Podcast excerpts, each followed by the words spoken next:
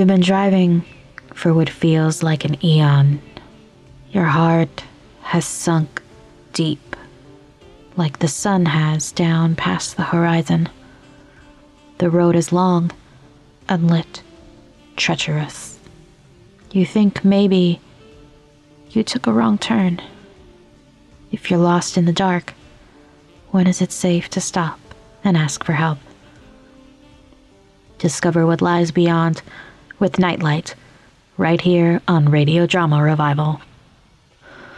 Hello, and welcome to Radio Drama Revival, the podcast that showcases the diversity and vitality of modern audio fiction. I'm your host, Elena Fernandez Collins. Nightlight is an anthology podcast presenting horror short stories written by black authors across a wide range of subgenres slasher, gothic, paranormal. The list continues. It's the brainchild of Tonia Ransom, a horror author who knew that this was a space that was desperately needed. Nightlight's production style isn't simply a one and done narrator reading the story aloud. Ransom and her team provide sound effects and music where appropriate, fully knowledgeable of the value of ambiance and how to accomplish it effectively. As the protagonist turns toward the full moon and sees the shape of the wolf, the howl will linger in the background. When the door creaks open, ponderous and ominous music might spill from its threshold to indicate what waits there. Today, we are presenting a recent episode from their third season, Last Stop on Route 9 by Tananarive Due. Due has been writing bone chilling horror since the 90s, pulling specifically on her experience as a black woman to craft narratives about history, violence, and oppression. She is the executive producer of the recent documentary Horror Noir A History of Black Horror, which you can find on Shudder. Last Stop on Route 9 originally appeared in the anthology Hex Life Wicked New Tales of Witchery, a book dedicated to witches both monstrous and heroic. In Last Stop, Due engages explicitly with the treatment of black people in the South, on the way that history doesn't just haunt them, but actively hunts them down. There's portrayals of grief and uncertainty, and references to how intergenerational trauma affects families and their relationships in the present. If this is your first time experiencing Tananarive Due, settle in and prepare to be enthralled and horrified, courtesy of Nightlight.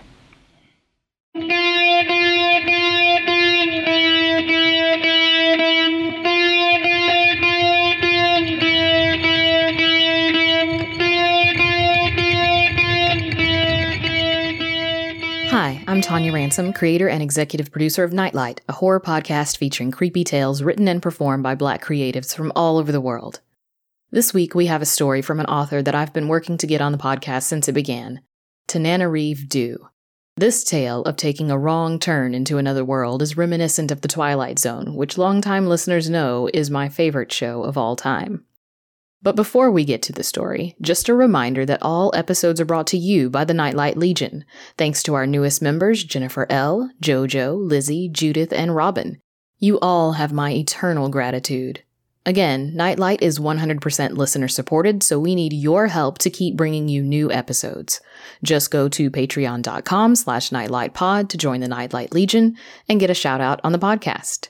Now sit back, turn out the lights, and enjoy Last Stop on Route 9 by Tananarive Due, narrated by me, Tonia Ransom. Gracetown, Florida. I thought you said you wouldn't get lost, Kai said. Charlotte's teeth tightened to match the pressure of her hands on the rented Toyota steering wheel. They were already a half hour late to the luncheon after her grandmother's funeral in Tallahassee, a drive her navigator said should have taken an hour and five minutes heading west on the I 10. She'd been doing fine until they got off of the freeway and passed the collection of quaint shops on Main Street in the throwback town, but the last few turns had plunged them more deeply into the swampy woods bordering each side of a two lane road. No other cars were in sight, no houses, no anything. We're not lost, she said. Kai glared. Thin pines and oaks with branches draped in hanging moss choked the road, which the clay soil had ground red as much dirt as asphalt. Mud from earlier rainfall was slick enough to splash the tires. The air conditioner was on full blast, but the sun burned her skin through her sleeveless black funeral dress. The burr of insects around them was loud enough to penetrate the closed windows. Her car sped past a derelict shack wrapped in weeds, its wooden walls gaping from missing planks. The rusted tin roof made Charlotte wonder if it had been a sharecropper's shack, or a relic from slavery. Charlotte's 12 year old nephew could have joined his parents and older aunts in the limousine after the burial, but since Charlotte had to drive anyway because the stretch wasn't as big as they'd expected, she asked Kai to ride with her to escape the limousine's sadness, and he'd happily agreed. I only met her a couple of times, he shrugged to Charlotte privately. Until now, he'd been bobbing his head to his earbuds, his face stoic beneath limp braids, his tie loosened with a knot at mid chest. Like a noose, she couldn't help thinking. Charlotte hated the South. Her mother had fled Florida at her first chance, never coming back to Gracetown after she'd gone to UCLA as a freshman, just like Kai's dad, her Uncle Harry, who had joined the Army the day he graduated from high school. Uncle Harry loathed the town.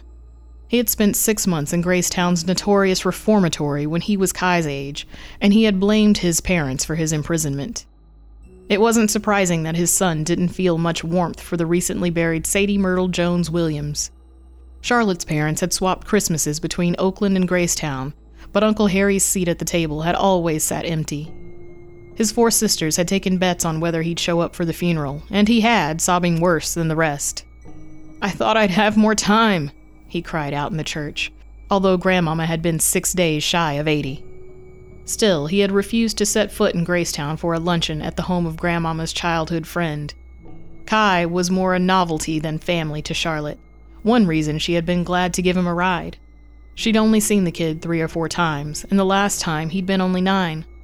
Twelve was a different story. He was almost as tall as she was, and shit, we're in the middle of fucking nowhere, Kai said. Hey, Charlotte said, watch that mouth. You're not my mom, you don't tell me what to do. She stared at him so long that she'd nearly veered off into one of the ditches that yawned open on either side of the road.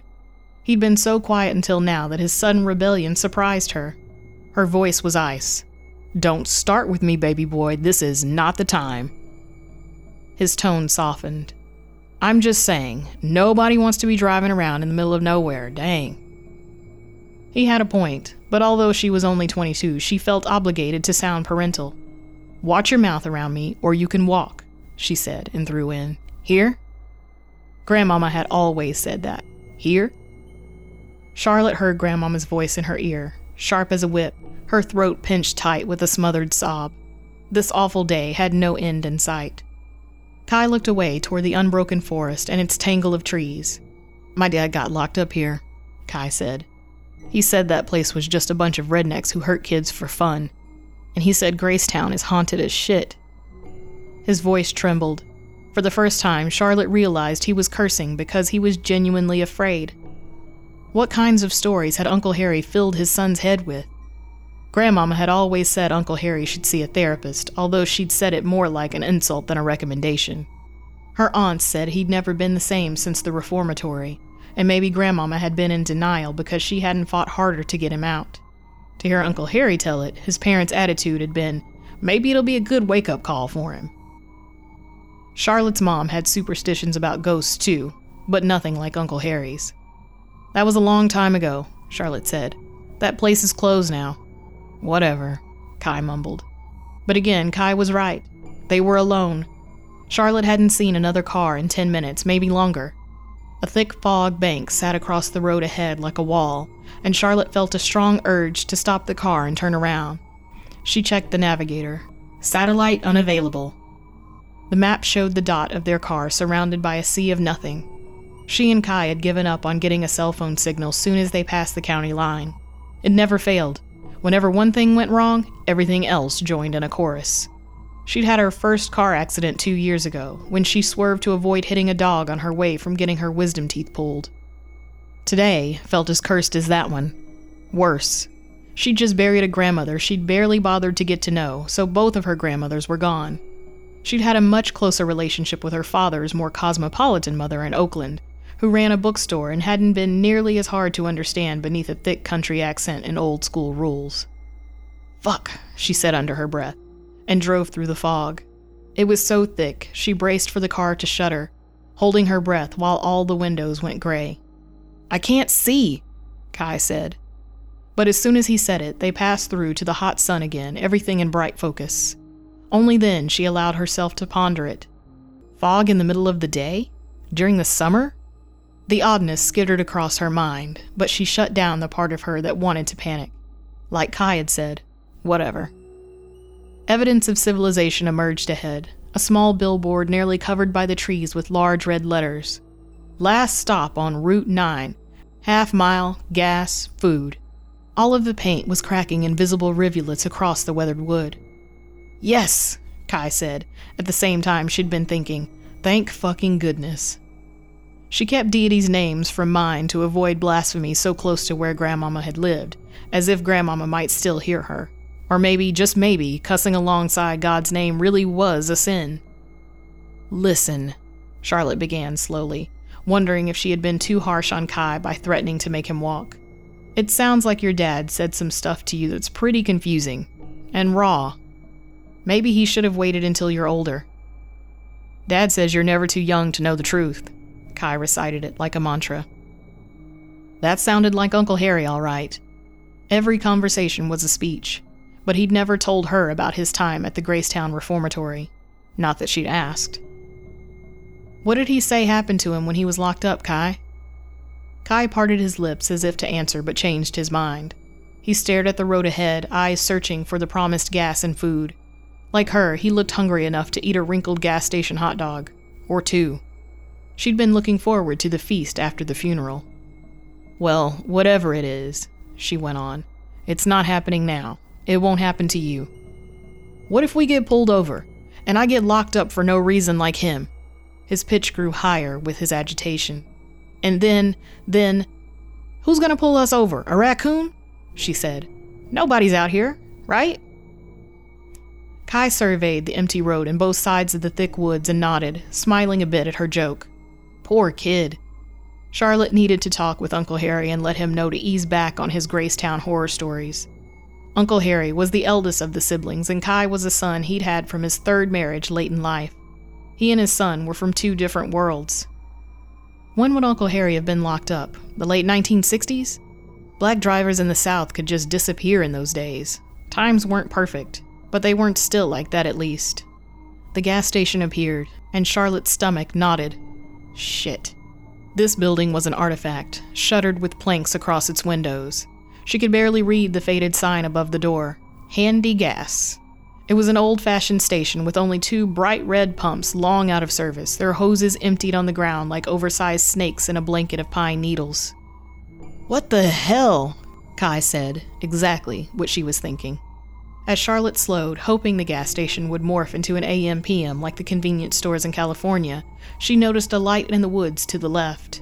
A driveway from the road led to a second structure behind the gas station, a wood paneled house hardly bigger than a cabin but a light was on behind sheer white curtains, and a vintage round hooded pickup truck was parked in the driveway, white paint also fading. Charlotte turned into the driveway at the last second, her car's tires skidding on mud. What are you doing? Kai said. There's a house. I'm going to knock on the door and ask for directions. That's crazy, Kai said. Haven't you ever seen Deliverance? Again, Charlotte looked at him with surprise. She'd seen the film once in college, and once was enough. The banjo theme played in her head, cryptic. Your father let you watch? He says Gracetown is like Deliverance. I've never seen it. Don't want to either. Kai, stop freaking yourself out. Just stay in the car. Charlotte rarely missed a hashtag, so she knew what sometimes happened when black people knocked on strangers' doors, only to be met by gunfire. She still remembered a black woman's name, Renisha McBride, and there were others. But she also wasn't going to let fear rule her life. It was broad daylight. She was lost. She was dressed for church. She would be fine. Charlotte didn't want to block the cabin's driveway, so she veered slightly to the right of it a few yards from the house's door, parking beneath an oak tree that looked a century old. Something crunched beneath her tires, the sound of bad news. Damn it, had she damaged the car? She turned off the engine, and the insect's songs grew louder. As Charlotte opened her car door, Kai grabbed her wrist. Wait, Don't you feel it? Feel what, sweetie? He stared at her, earnest, trying to choose words. His grip was a vice. It it feels mad, like everything is pissed off.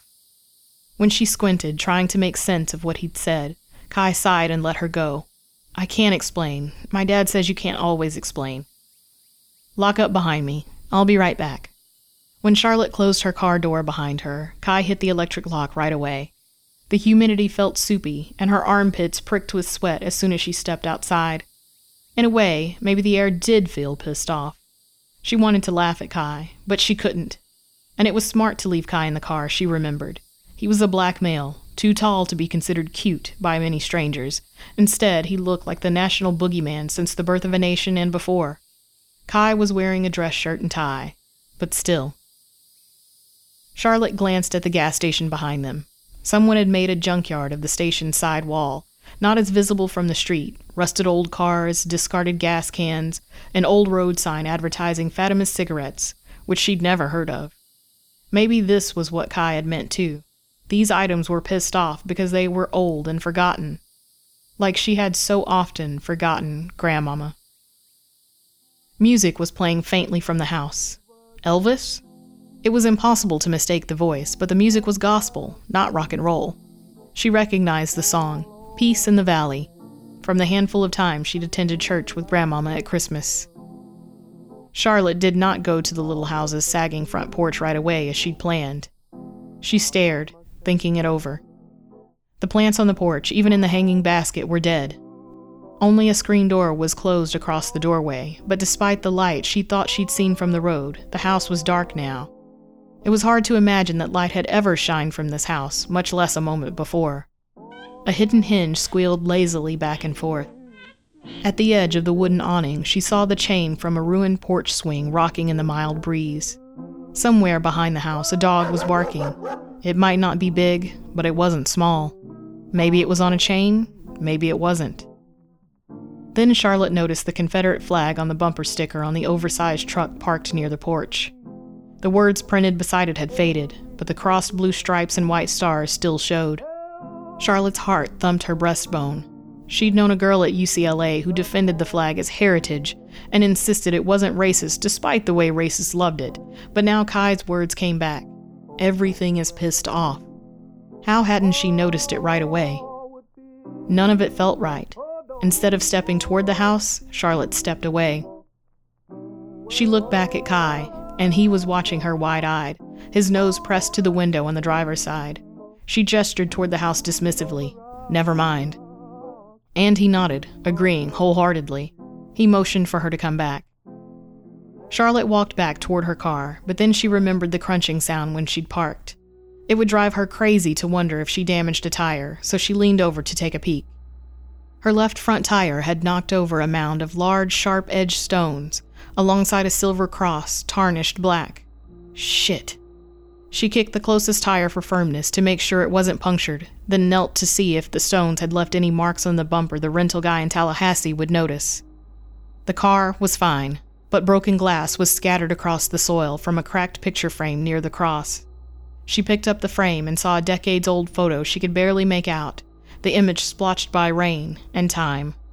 Vaguely, she could make out a white man's long gray beard. Desecration! A woman's voice screeched from somewhere, from everywhere. Charlotte dropped the photo frame, gasping. She was so startled she had to hold the car's warm hood for balance, her neck yanking around too hard to see who had spoken.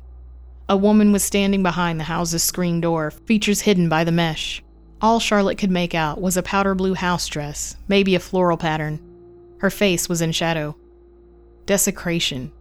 Had she damaged a memorial site or even a grave? The word charged Charlotte's thoughts so violent that it felt imposed. Desecration. The insect's buzzing seemed to flurry between her ears rather than beyond them. Kai was thumping on his window. Let's go, she heard him call, muffled through the thick buzzing. Unsteady with fright, Charlotte stumbled back toward her car door. She tried to raise her voice so the woman could hear her apology. I'm so sorry. I won't disturb you. She raised her hand slightly in case the woman was armed. She expected a gunshot. Although the woman's features were fuzzy, Charlotte thought she saw her mouth and jaw open into an impossibly long O, stretched beyond the boundaries of where her face should be. The woman let out a shriek too loud to be human. The sound echoed through the woods, rattling the metal and glass in the gas station's debris. Birds flocked from the treetops, shrieking and calling in response. The unseen dog barked in a frenzy. Charlotte's limbs locked, her mind emptied of thought. Then came an eerie, sudden silence, all sound stripped, even the dogs. Charlotte's hand fumbled with the door handle two or three times before she remembered the car was locked. She slapped at the window. Let me in, she tried to say, but her mouth was parched mute. The click from the car door came at last, breaking the unnatural quiet, and Charlotte rushed back into her seat, banging her knee hard against the steering wheel in her rush. Kai was sitting on the passenger side floor, his face wet with tears. After he pulled his hand away from the electric lock, he rocked himself like a toddler, arms wrapped around his knees. It's okay, she said absurdly. She was lying to both of them. Just go, just go, just go. Her thumping heart had learned language, preaching to her. When she turned the key, she expected the ignition to ignore her, a waiting tide of grief and terror she did not know how she could withstand, but the engine roared with fiery life. That's a great car, that one, the rental guy had said. The memory of his gaudy yellow blazer was her mind's anchor to the world she knew. Charlotte yanked the car into reverse and swerved back so far that she almost hit the truck before she shifted to plow back toward the road. Her heart was thunder. How had Kai known to keep away from this house on sight? How had he sensed the rage boiling just behind the screen door? She made a frantic turn to the road, back toward the fog, the way they'd come, the only way she knew, so sharply that one of the tires plunged halfway into the roadside ditch but she quickly righted it. Mud sprayed the underside before the car was back on solid ground. What was that? Kai said, pleading for an answer. Charlotte could only shake her head. Her existence had shrunk to her beating heart, its rhythm pulsing to her hands tight on the steering wheel and her foot pressing the gas pedal with all of her strength. Since the too loud screeching, her muscles felt drained, emptied out. The radio came on with loud squeals and pops. Charlotte glanced at the glowing dial, hoping to see Kai's hand near it, but he was still hugging himself tight. He stared at the radio too, then back at her with the same plea in his teary eyes. His jaw trembled. I want to go home, Kai whimpered. The radio answered him with the same woman's reedy tremolo voice filling the car's front and rear speakers. The desecration is you. I curse you both to hell. I curse your parents. I curse your tar black babies. Frantic to banish her voice, Charlotte looked away from the road to the radio dial. She jammed at the power button with the heel of her palm, once, twice, three times, until the terrible voice was gone. By then, Kai was sobbing. It's okay, she started to say again, but it wasn't. As soon as Charlotte looked back to the road, a sun reddened white man with a pea green hunting jacket and an unkempt gray beard appeared in her windshield. He hadn't walked there, he wasn't standing there, he was simply was. And she only had time to scream and jam on her brakes so hard that the car skewed sideways after a horrible thunk sound beneath her floorboard. She felt the unmistakable bump of rolling over a mass on the road.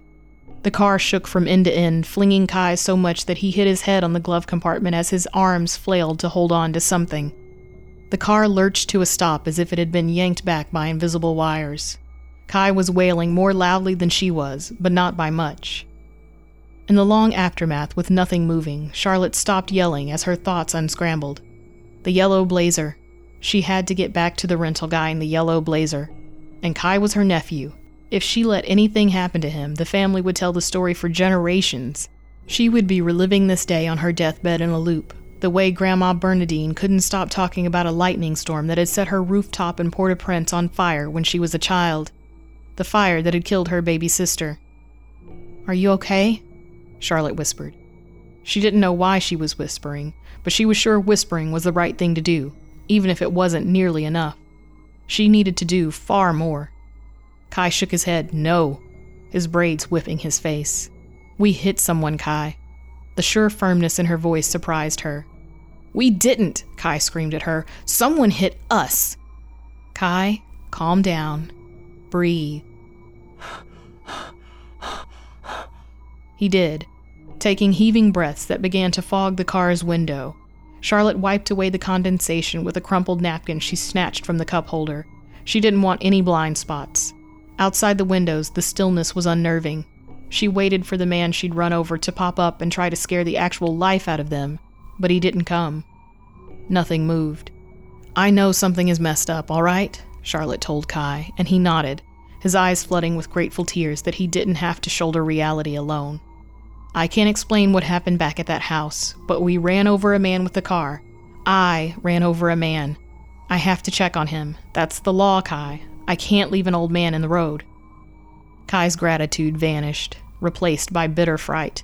You still don't get it! I need you to stay in the car. Don't leave me! You better not leave me! And I'm just going to check on him to see if he's alive. Alive? Alive don't just, just. Breathe, Kai. Breathe, or you'll pass out. I'm serious. Look at my eyes and breathe.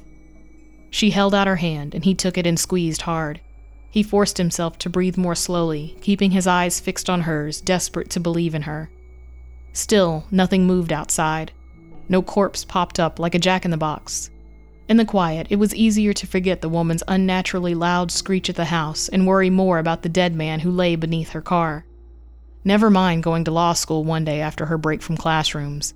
She would go to prison for manslaughter. She and Kai both had been so shocked by the sight of the man that they'd fooled their eyes, making him a phantom. I probably killed someone. Her stomach curdled at the thought. If she'd had food in the past hours, she would have spit it up. Put on your big girl panties, Grandmama used to say.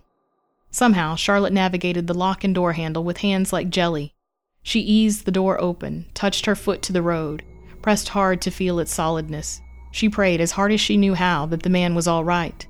When she stood, adrenaline cascaded down her legs. At least no limbs protruded from the bottom of the car as she'd feared, like Dorothy killing the Wicked Witch with her house.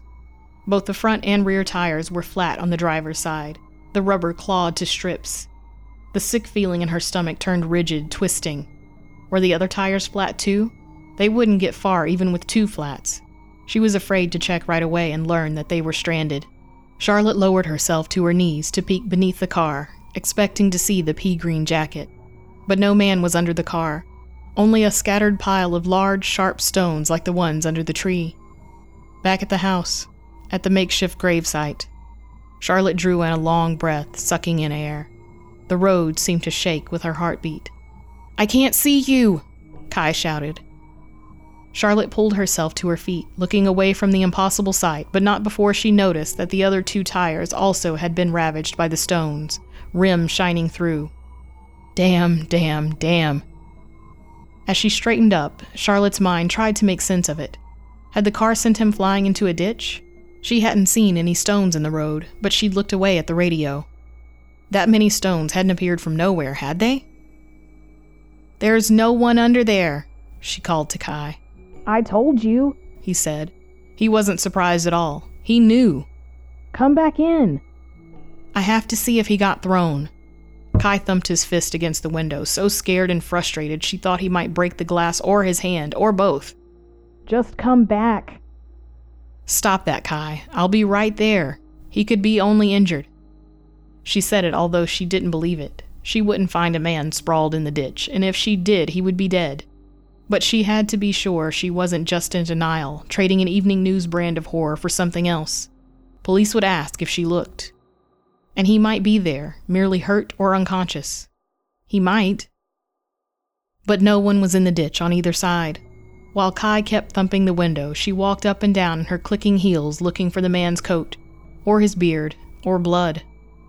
Beyond the drainage ditches, she saw nothing but untended woods growing wild.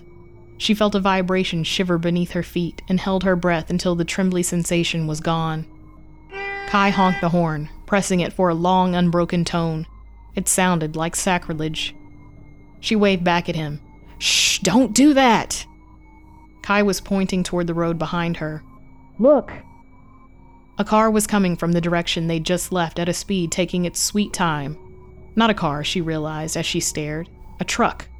A white truck with its oversized hood and cab, like the one parked at the house. Somewhere in the woods, a dog was barking. The radio's on again, Kai yelled, panicked. She heard Elvis sing reverently about no sadness, no sorrow, no trouble, no pain, the volume too loud inside the car. Kai was covering his ears. Charlotte! Charlotte ran to the car. Each time she glanced back at the truck over her shoulder, it had gained an alarming distance. There might be both a driver and a passenger in the cab. She had to grab Kai and pop the trunk to see if she could find a weapon. Maybe she'd find a tire iron. We have to run, Charlotte said, breathless. She reached for the door handle the instant after she heard the click of the locks, too late. But Kai's hands were still plugging his ears. He hadn't locked the doors, but the door wouldn't budge. Kai, unlock the door! But she could see for herself that he was trying, reaching across the driver's door, pushing every button he could. Panic had dried his tears. It won't open, he said. Get me out! Charlotte kneeled to find the biggest stone she could. One just beyond the mangled front tire weighed at least five pounds. Get in the back seat in a ball. Hurry! Cover your eyes. As she raised the stone high, she glanced back at the truck. It was close enough now that if it sped up, they would have no time to outrun it. She could see that the driver was a woman by the outline of her frizzy hair. The truck rambled on at its slow, steady speed. Charlotte heaved the stone at the windshield with all of her strength. A thin line of a crack appeared, but the glass didn't break. The second time she hit it, the stone made a spider web in the glass that would not yield. Instead, the stone broke in two. Charlotte let out a frustrated yell, kneeling to search for another stone. Do the side window, I'll fit, Kai said. He was watching the truck's approach and knew she didn't have time to keep trying. None of the stones remaining under the car were as big as the first, but she found a slightly smaller one she smashed into the driver's side window, while she clung to it with her bare hand, and the glass shattered, falling away. But not enough.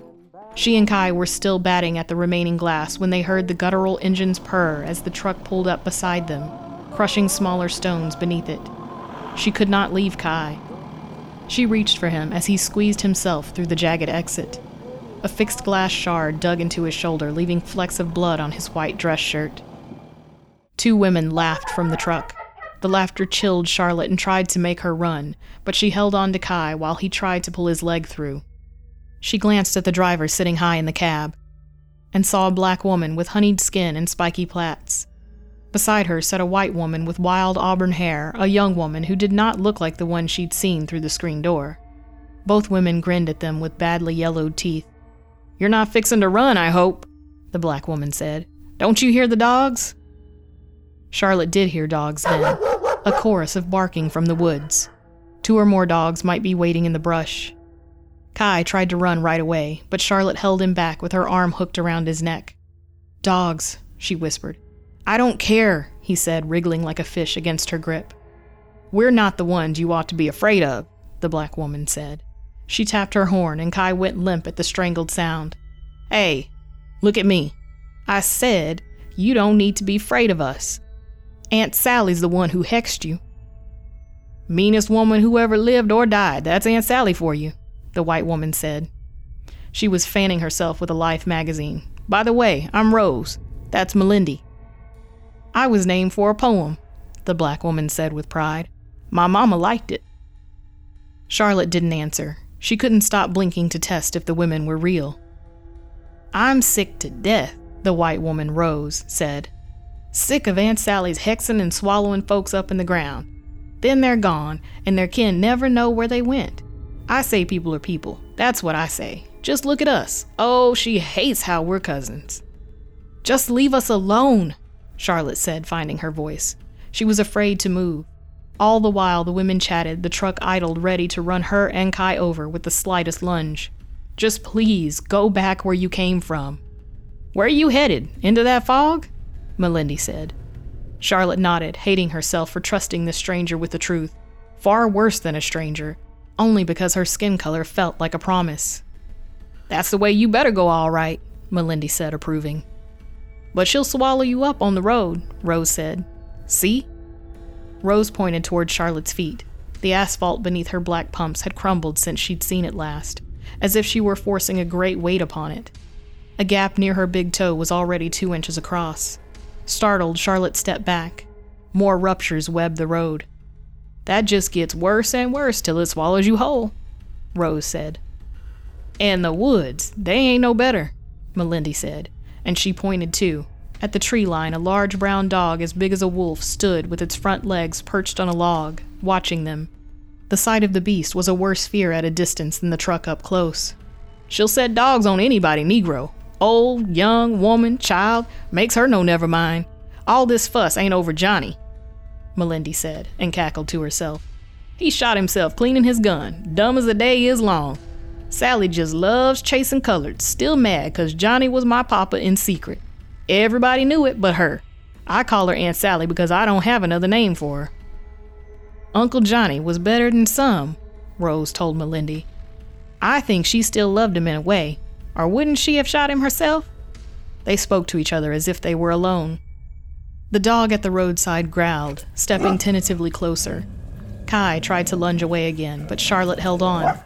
A dog that size would maul him to death, and there were others. The women remembered them again. Way we see it, Melindy began. Y'all better hop in the back of the truck, Rose finished. We can drive you back to the edge of the fog. We can't drive through it, but we can get you that far. What you doing way out here anyways? Melindy said. No one takes Route 9 unless they want to get lost. Real lost, Rose said and giggled. They drove right over Johnny's grave, Melindy said to Rose, and they laughed again. This one here did everything but Lindy hop over his bones. Their chatter and the impossible choices made Charlotte dizzy. A low cracking sound rumbled beneath her, and the two inch gap in the asphalt widened to half a foot. Kai whimpered, stepping away. The dog barked again, more insistent. Let's go with them, Kai whispered. Charlotte looked at him, surprised. The same thought had been teasing her, but she'd been sure he wouldn't dare. He looked calmer than he'd been since before they passed through the fog. Do you feel something? Like at the house? His eyes fervent, Kai nodded. Yes, let's go. He was right. She was sure of it. No matter how much she hated the idea, and she wasn't close to understanding why, the truck was their best chance. Charlotte grabbed Kai's hand and they ran together. They both climbed into the truck's bed with a leap, and the vintage vehicle sped forward as they were still pulling their legs into the prickly bed of pine cones, painful against her bare legs and palms. The truck was moving faster now than it had on its approach, pitching them against each other until they held on to the rusted sides, where the paint flaked off beneath her sweating palm. Dogs chased the truck, pouring onto the road from the woods. German shepherds, hounds, and oversized creatures that looked half wolf chased the truck with all their might, barking their loathing as spittle flew between their teeth. Only five or six were close enough for her to see their glowing eyes, but a dozen more trailed farther behind, with more appearing from the woods. Some of the dogs stumbled in the widening gaps in the road. Wherever the truck drove, the road gave way beneath it, trying its best to eat them, the women in front laughed while the truck swerved around gaps and cracks as if they'd never had such a merry time. Charlotte was staring at the dogs, so she didn't see the fog bank until they were in the heart of it, wreathed in gray white mist. The truck stopped on whining brakes. The house was only half a mile from the fog, she remembered. Only half a mile, yet so much farther. I can't take you past here, Melindy said, calling behind her. Keep ahead of those dogs, Rose said. They're all hers, all mean, just like her. Charlotte didn't need to hear any more. She grabbed Kai's hand again and they both climbed out. She had lost her shoes somewhere in her terror. Her stocking foot slipped on the chrome bumper, but she barely felt her knee and elbow scrape when she fell. The barking was still behind them, enraged and determined. Still clinging to Kai's hand, Charlotte ran barefoot into the soupy gray. With her first three steps, the fog was gone, and so was the barking, or the sound of laughter. When she turned the other way, the fog was gone too. She had known it would be. Some part of her had always known the fog wasn't real, in the same way her skin and beating heart were real. The fog wasn't as real as her memory of everything that had happened on the road. A modern gas station and convenience store waited within easy walking distance a hundred yards ahead, with a large sign on a highway pole. She knew they had driven past no such place, but that didn't matter. It was there now. She looked at a highway sign as they walked toward the gas station, which of course said Highway 46 instead of Route 9. If she had asked someone at the gas station ahead, they would tell her there hadn't been a Route 9 in Gracetown as long as anyone could remember. Maybe as far back as the 1960s or 1950s. Maybe long before then. She was certain of it. She had left her car beyond the fog. She would have to explain that somehow. We'll say we got carjacked, Charlotte said, when we asked a guy for directions. Kai nodded. The guy with the beard. We'll say it was him. And it's true. Charlotte tried to remember if she'd bought the rental car insurance. She thought about her purse and cell phone she'd left behind, all gone. Then she wondered how long this family had been in the land of the dead, and how long Aunt Sally had stood hidden behind her screen door, ready to vent her hatred. I'm telling my dad, Kai said, but just him. Charlotte was still trying to sort through it all without feeling dizzy again. Tell him? What? He won't believe you. Yeah, he will, Kai said, sure of it. They walked in silence for a moment, and then he said, I'm never going to another funeral. But he would, she knew. They both would. Their grandparents were gone now, so they would bury their parents next, and all their stories and secrets. Charlotte stared at their feet walking together on the unbroken road, hers bare, still pedicured, his with black shoes still shiny. This road felt no more real than the cracking when they had fled, and the only evidence of their shared ordeal was their breathing, still too hard and fast. Kai's father must have felt this way when he'd been released from the reformatory. He'd gathered stories while in that place that even his parents would never fully grasp. A wall of fog between him and the world, hoping the nightmares wouldn't last. But they had. And now his son would have them too. But at least Kai and his father had someone to tell. Charlotte vowed she would never go to Gracetown again.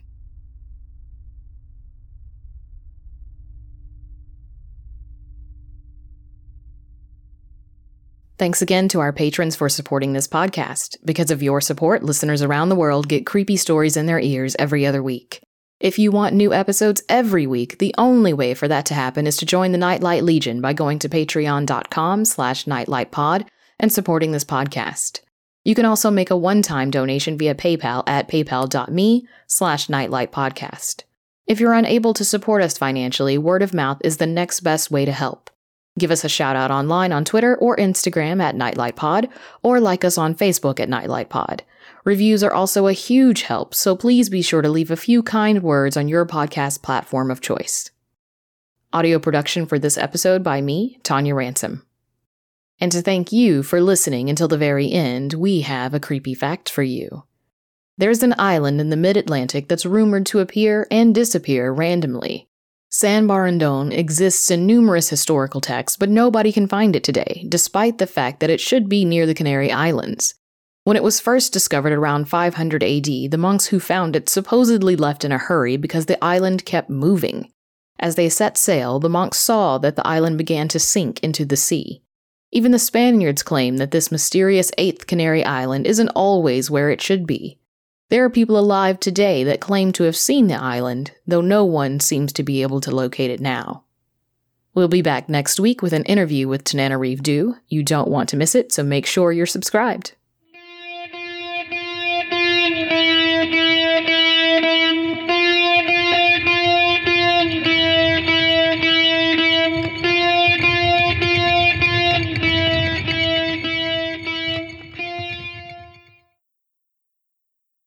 Everyone's hearts still going at normal speed.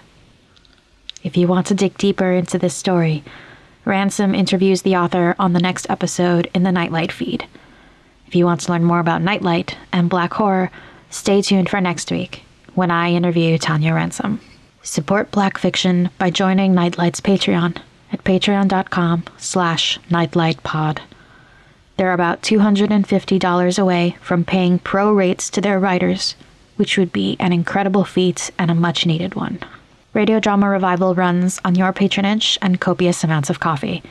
If you'd like to help keep us afloat and featuring new, diverse, unique fiction podcasts and their creators, you can support us on Patreon at patreon.com slash radiodrama revival. Other than Patreon, you can also support Radio Drama Revival by buying merch at our shop at radiodramarevival.com slash shop. Buy the tote bag and remember to put a map in it. You never know when you might take a wrong turn. And now we bring you our moment of Wil. Hi. When this episode is released, it'll be the week of Halloween 2020. And let's be real, this year has been plenty scary. I don't think that we need any of my recommendations for more horror media, especially when now you have such a great backlog of Nightlight to go listen to. So instead, I'm going to talk a little bit about how I celebrate Samhain. For those of us who celebrate, Samhain is kind of like New Year's. It's like a like a New Year's of the soul. Um, and I like to reflect on the previous year and be grateful for things and set intentions for the year to come. Now, I understand if that sounds daunting and even maybe uh, a little bit reckless emotionally to do right now if you're listening in 2020, but if you have the spoons and if you have the energy, I think that now would be a nice time to look back on whatever silver linings you can pull from this year. Take those and think about how you can use that positive energy in the next year. What are your goals? What do you hope will happen? How are you going to support yourself and take care of yourself? I hope that you think about these things this week and as you're listening. And hey, maybe light a candle. It may not have any significance to you, but it'll be pretty. Take care of yourself. That means it's time for the credits. This episode was recorded in the unceded territory of the Kalapuya people, the Clatskanie Indian tribe, the Cowlitz Indian tribe, and the Atfalati tribe. Colonizers named this place Beaverton, Oregon. If you are seeking ways in which to donate to Native communities, the Mi'kmaq community of Nova Scotia are defending their fishing treaty rights and have been suffering escalating violence at the hands of non Indigenous peoples after the Sipekne'katik First Nation launched a livelihood fishery. You can donate to the Sipekne'katik First Nation via an e transfer to monica at sipiganugati.ca or via PayPal. This and more ways to support the Mi'kmaq are listed in the episode description. Our theme music is Reunion of the Space Ducks by the band Kylo Kas. You can find their music on Free Music Archive. Our line producer and associate interviews producer is Wil Williams. Our senior interviews producer is Eli Hamada McIlveen. Our associate producer is Sean Howard. Our researcher is Heather Cohen. Our social media manager is Anne Baird. Our submissions editor is Rashika Rao. Our executive producers are Fred Greenhalgh and David Rheinstrom. Our mascot is Ticker Tape the goat. I'm your host, Elena Fernández Collins. This has been Radio Drama Revival. All storytellers welcome.